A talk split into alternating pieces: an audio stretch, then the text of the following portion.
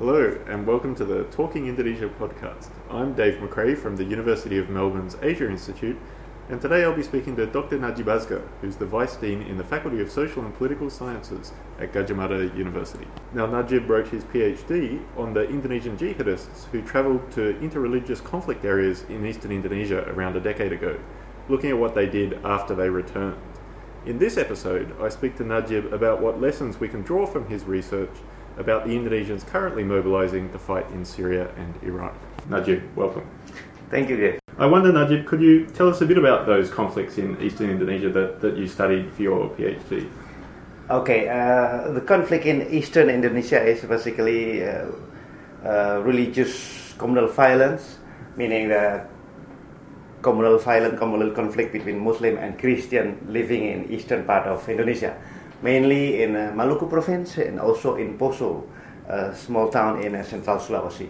What happened there is actually the the fighting is, just uh, began only a few months after the collapse of the authoritarian regime of Suharto. Mm. The, the, the regime's collapse is actually in May, and then the in 1998. Right? Uh, sorry, 1998. You're right, yeah. and then also the start of the communal violence in Ambon, for example, in January 1999. So what is interesting with that is the particular feature of this violence was that it mobilized non-local Muslim Muslim fighters mm.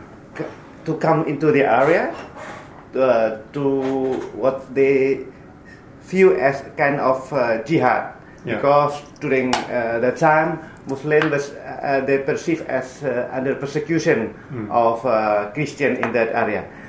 It was quite significant actually. That I think at least about five thousand Muslim fighters come from outside the area to join in the jihad, and it actually gave a significant influence over the, what, what happened in that area, meaning that the conflict then become prolonged. It happened more than two years in this area, and then the peace, uh, the peace uh, agreement then achieved in uh, Poso in late 2001, and yeah. then in Maluku in early 2002. Okay, so you're saying these uh, Muslims from other parts of Indonesia mm. went to these conflict areas around, am I right, 99, 2000, 2001, that sort of time. Uh-huh. Um, who were these uh. Muslims? Uh, uh, how, how, would you characterize them? Uh, based on my research, actually, I, the, I found that there are at least three kind of uh, uh, Islamic or Muslim activism who join in the jihad the first one is the most prominent one is actually uh, the jihadi people let's say yeah mm.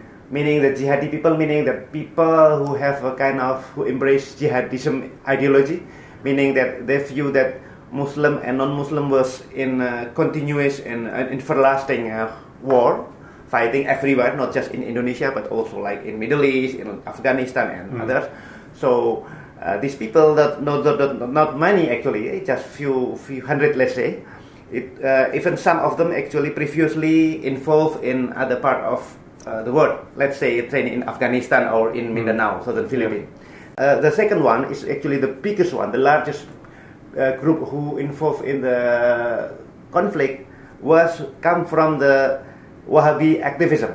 From the actually they are basically Salafi non-jihadi activism, which is actually uh, these people is basically non uh, different with the first one.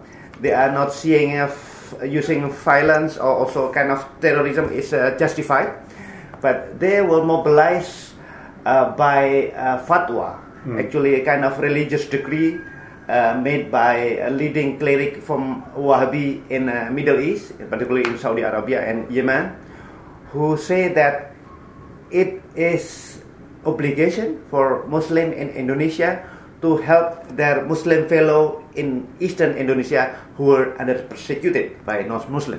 Following this uh, fatwa, actually, big number of Muslims were joining jihad. It was estimated at least maybe 5,000 over there. Maybe from more. this group of Wahhabi. From this group as well. This is yeah. the, the largest, the largest yeah. one who successfully mobilized people to join in jihad. So this is the biggest one.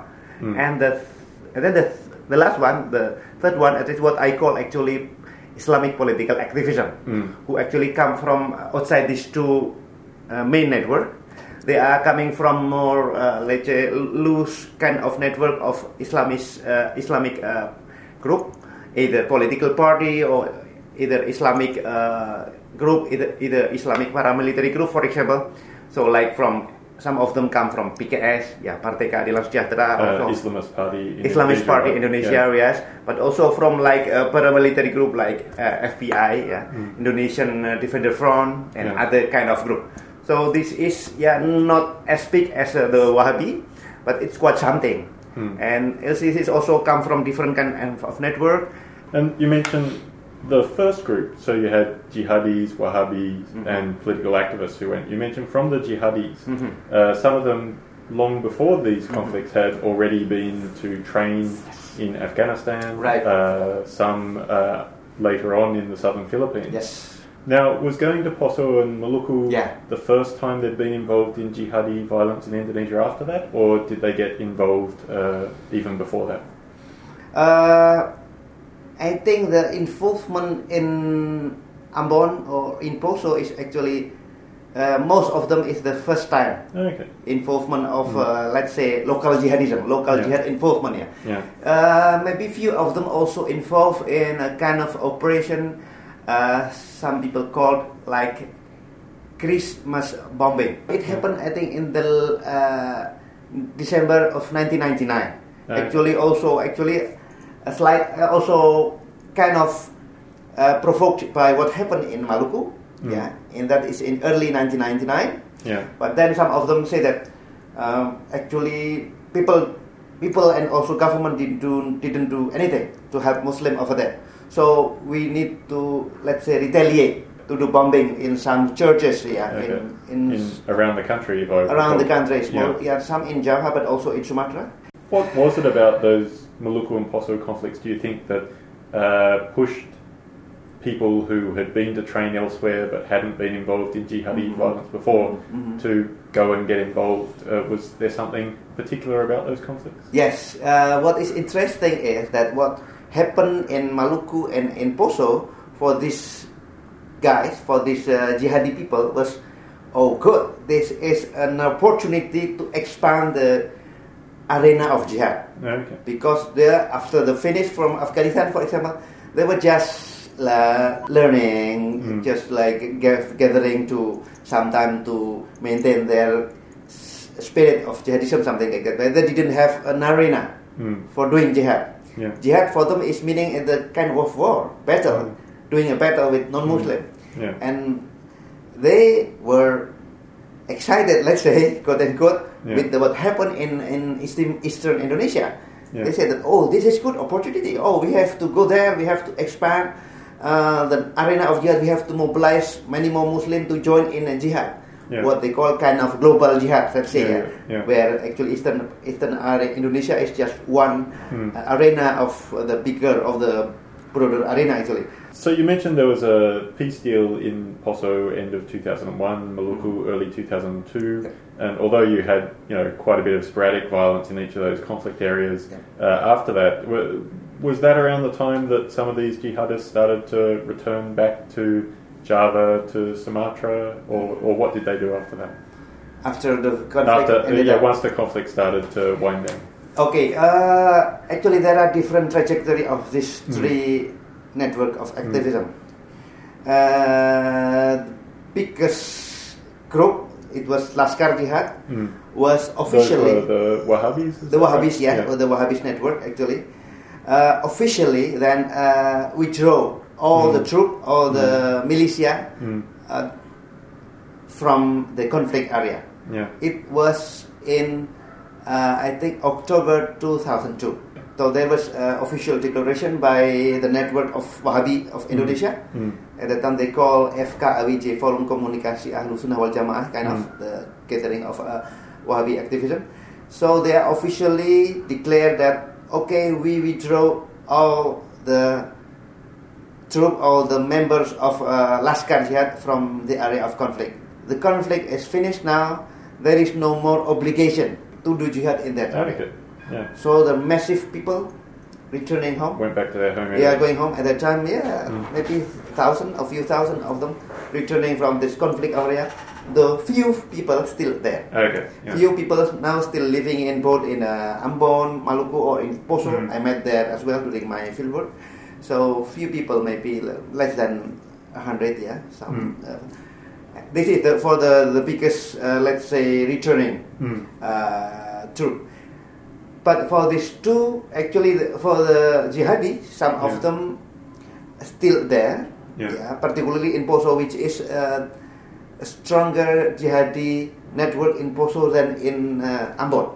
Because in Ambon, the Laskar jihad is very strong compared to this, and there was also rival between these two. Actually, Yeah, yeah. what happened in the in the field, in the Mm. ground, uh, between Laskar jihad, between Wahhabi and the jihadi people, there was tension among them Yeah. in the field, both in Ambon and in Poso. Okay. And then uh, following the, the the end of, of the conflict, let's say, uh, Laskar Jihad was withdrawn in the end of uh, 2000, while the jihadism is some still there. Of course, there are the number of them is uh, much uh, lower. Yeah. okay. How many would you say overall for the jihad? The, for the whole period of time, maybe about 500, maybe or something like that. Okay. But during that period, I think just maybe 100 or less At a time, who? at the time because Yeah. of they are just usually some of them stay for die for about let's say six months Okay. yeah and then going back, go back. then- yeah, Yeah, so yeah. kind of revolving people Okay, so some more of those jihadis stayed on for longer in Poso and Maluku after the conflict started. you're right down. yeah, also some of the political one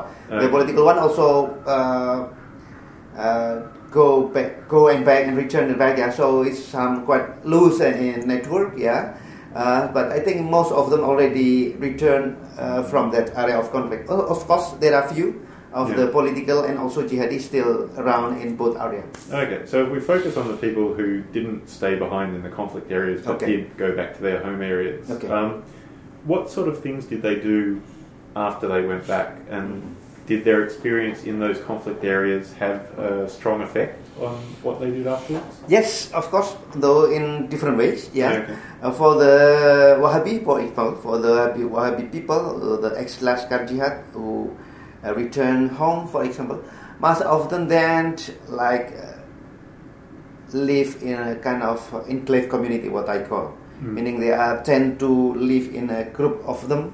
Yeah, some of them uh, uh, also back to let's say continue studying Islamic studying, for example. Mm. Uh, one of my informant, for example, he was in the last year of uh, study in Gadjah Mada University. He did, uh, I think, at the time, electronic technology, something like that. Okay. Yeah, in the last year of his study, actually, he joined with jihad in Ambon, and then after the Ambon finished, he returned to Yogyakarta.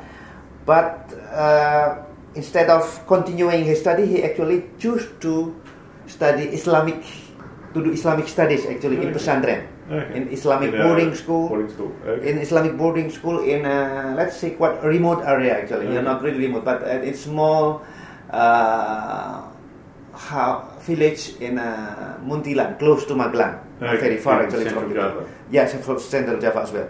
Yeah. So it is interesting that they are coming like that's jihad like becoming uh, like a border, yeah, between his life before the jihad and after the jihad. Okay. So after the jihad, he's starting the new life. Let's Okay. say, becoming a Wahhabi activist who is more committed than before.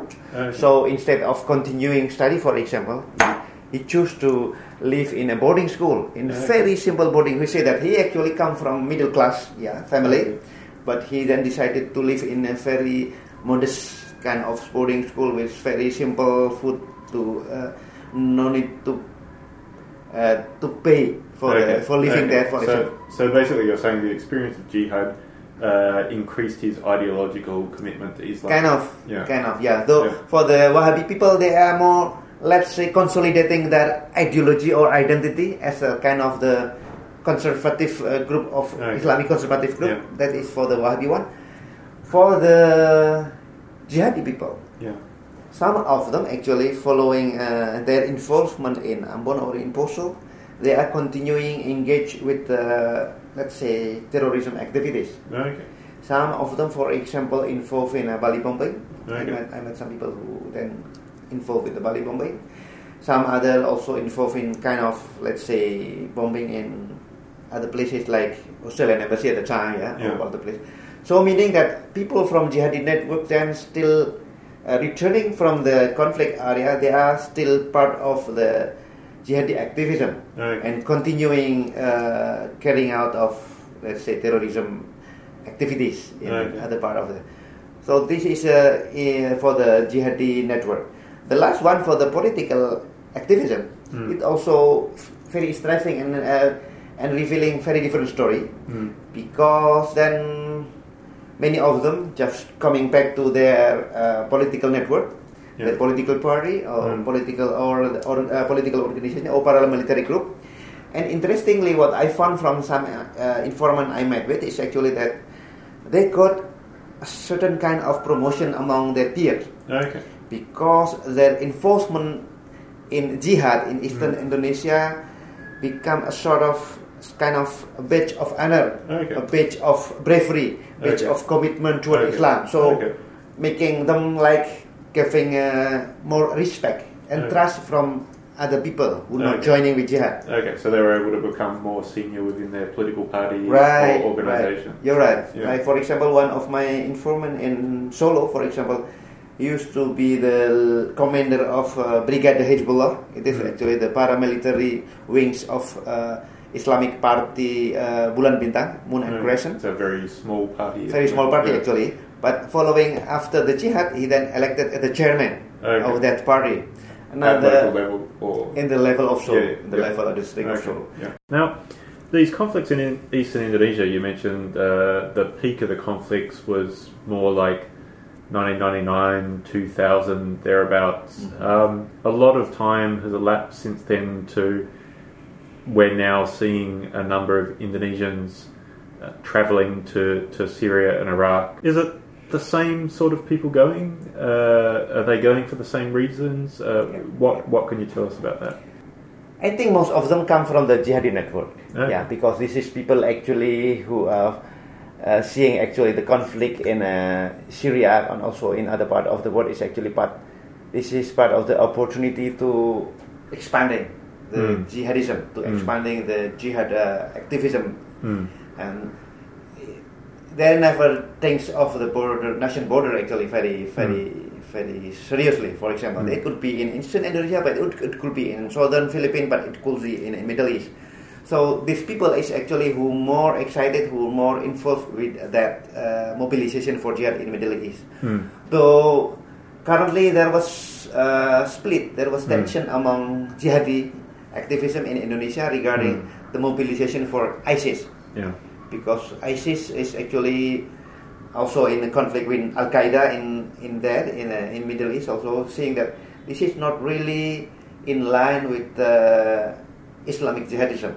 Okay. For some people, this is also kind of uh, view this also part of what they view as a kind of maybe Western conspiracy kind of Okay. yeah because of uh, ISIS also in, in the initial part also supported by US in confronting again uh, Bashar Assad yeah in, uh, in In- Syria okay. and other parts so there was actually split Hmm. there is split group in among jihadi in Indonesia Hmm. in response to uh, mobilization for uh, jihad in by ISIS in Middle East. But I would say that mm, uh, the main group, the most of the people who mobilized to Hmm. jihad, basically now from the jihadi activism, Yeah. and maybe few of them from the political one, because the political one is more loose network. Okay. They are uh, maybe come from a different way, from just for maybe just uh, uh, Muslim activists, young Muslim activists, for example, who interested, uh, want to be, let's say, uh, involved in uh, global activism. Maybe they went to that area. So, I mean, I think an interesting question for me is if we go back to those Eastern Indonesian conflicts, there were, you said maybe 5,000 people, maybe a Mhm. few more, who, Mhm. who mobilized to go over there. Mm-hmm. Uh, now we're talking more than 500 people. Okay. Uh, but, you know, Indonesia's population is, what, 240 million? Yeah, yeah, and yeah, yeah. maybe 88% or so Yep. are, are Muslims or some, Yep. somewhere around there. Mm-hmm. How does the much larger part of the, I guess, Muslim community in Indonesia view these people who are who either mobilised to eastern Indonesia or, or are now going over to Syria and Iraq?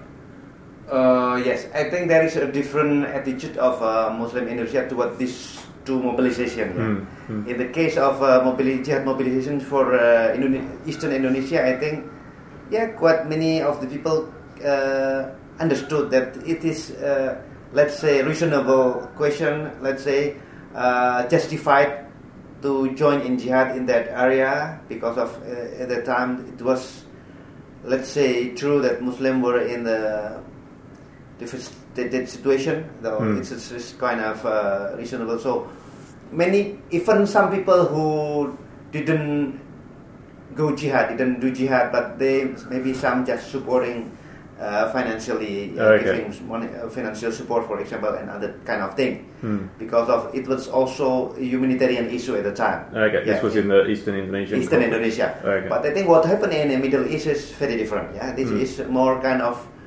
uh, let's say, terrorism group who uh, try to establish uh, Islamic country or Islamic caliphate in uh, in uh, Middle East in uh, I think very violent ways. Yeah, which is even among jihadism, it was very controversial still. So I think that the majority, the most uh, majority of people in uh, in Indonesia, Muslim Indonesia, I think, refute that kind of uh, call, refuse of that kind of uh, activism, Hmm. and call it that kind of let's say uh, extreme activism, which is use the banner of Islam rather than the true Okay. spirit of Islam. Okay, that's interesting. Yeah, no, because I noticed when you travel around, certainly Java now, in, Mhm. in various local communities, you see these banners up saying, you know, we reject ISIS in Right. our in our local community. Right, Is, right. is that a sign of the, the sort of broader Yes, attitude? I Yeah. think so. That I, I think so. Even actually among the jihadism uh, network, uh, that now the sons of Abu Bakr Bashir actually refused to follow uh, uh, his father. Mm. The father, uh, Abu Bakr Bashir, supported ISIS mobilization, but Mm.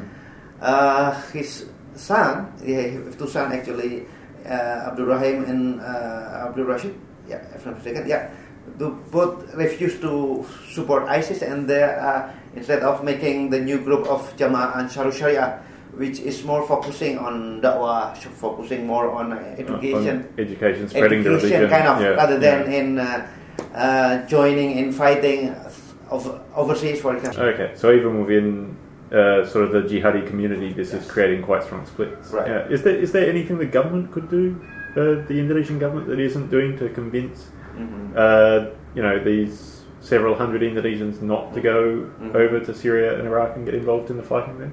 Yes, I think of course, yeah, yeah, the government I think need to do more uh, works, yeah, in uh, Mm. communicating and uh, sending messages. I think Mm. toward uh, the citizen that's Mm. uh, what about that what really happened in uh, in uh, in Middle East and that actually this is uh, very much fit with the Islamic teaching, but also with more importantly with the national ideology. Hmm. But I think what, what is more important to be done is uh, the cooperation or collaboration between government and uh, Muslim organization. Let's say the biggest Okay. Muslim organization Yeah. like Muhammadiyah or Mm. NU or Al Irshad and other, the, which is basically a moderate Muslim in Mm. Indonesia, Yeah. to work together actually to let's say to combat to fight against this uh, radicalism or this uh, Mm. terrorism uh, activism, which is actually it is more uh, rooted in the society rather than from top down approach by government. Okay. Because sometimes people just don't really trust with, for example, Densus Uh, 88, the, yeah okay, the anti-terrorism attachment of the anti-terrorism, police. yeah, police, something like that, or BNPT even so. I think it is more credible to be done by this Muslim organization. Okay, rather, Rather than, than the by government directly. I think okay, so. oh, that's Right. interesting. Yeah, and um, so 541 people have gone over there. Uh, government estimate. Do you think they'll try to come back to Indonesia, and, and what are they likely to do when they come back? Yes, I think that, uh, as I said that actually this come from um, maybe not the one single network. Some of them from the jihadi people. From Mm. these jihadi people, might be some of them will continue they, their engagement, let's say, with uh, jihadism in Indonesia. Mm. What Though- might that mean? Yeah, meaning maybe kind of another another terrorism to Mm. happen. Mm. Though it is usually linked with what happened in the local area, what happened Mm. in the Indonesia, for example. Mm. If there is kind of uh, policy which is they found as discriminatory, for example, against Mm. Muslim, it could create kind of tension. Or when, when let's say another kind of violence, uh, communal violence took place Mm. somewhere else in Indonesia, it it will certainly mobilize this kind of people. Yeah. Because for these people, actually, nation national border is not that important. Mm. Living in Iraq, Syria, or Indonesia, it doesn't, doesn't really matter for them. So maybe some of them will be just living there for uh, forever. I think Okay. not thinking of returning back to Indonesia, but uh, we don't know for surely about that actually. Okay. And can we learn anything from the people who came back from the eastern Indonesian uh, conflict areas and what they did afterwards as to what we might expect people coming back from Syria to do and how the government could manage any security threat that there might be? Yes, I think what uh, need to be monitored closely by government, particularly the intelligence people, is about the the network of these jihadi people, which is Mm. actually they are basically and intrinsically violence, Mm. violence group. Let's say they have inside their ideology uh, the justification of using terror, using Mm. violence for achieving their Mm. moral and political Mm. goal Yeah. yeah, in, the, in Indonesia and also. So I think for this kind of people, it is important for the government to monitor closely uh, the expansion or the f- development of this network. That is first. I think we uh, also need to uh, to make a kind of alliance to with different kind of Islamic activism who actually refuse to the the use of terrorism because this is important. For example, like the uh, Wahhabi network, for example, they were among the bitter uh, enemy of the jihadi. They both is having quite similar lifestyle actually in terms of the dress, how the way the dress, but they are both ideologically very different. Mm. Meaning that the jihadi people justify the use of terror in achieving political goals, but the jihad, Wahhabism is basically not. Mm. So it's good actually also for um, let's say government people to mobilize more support from different kind of Islamic activism to fight against this small fringe of Islamic extremism actually. Najib Azca, it's been a pleasure to talk to you. I found it very interesting. Thank you for joining us. Thank you very much.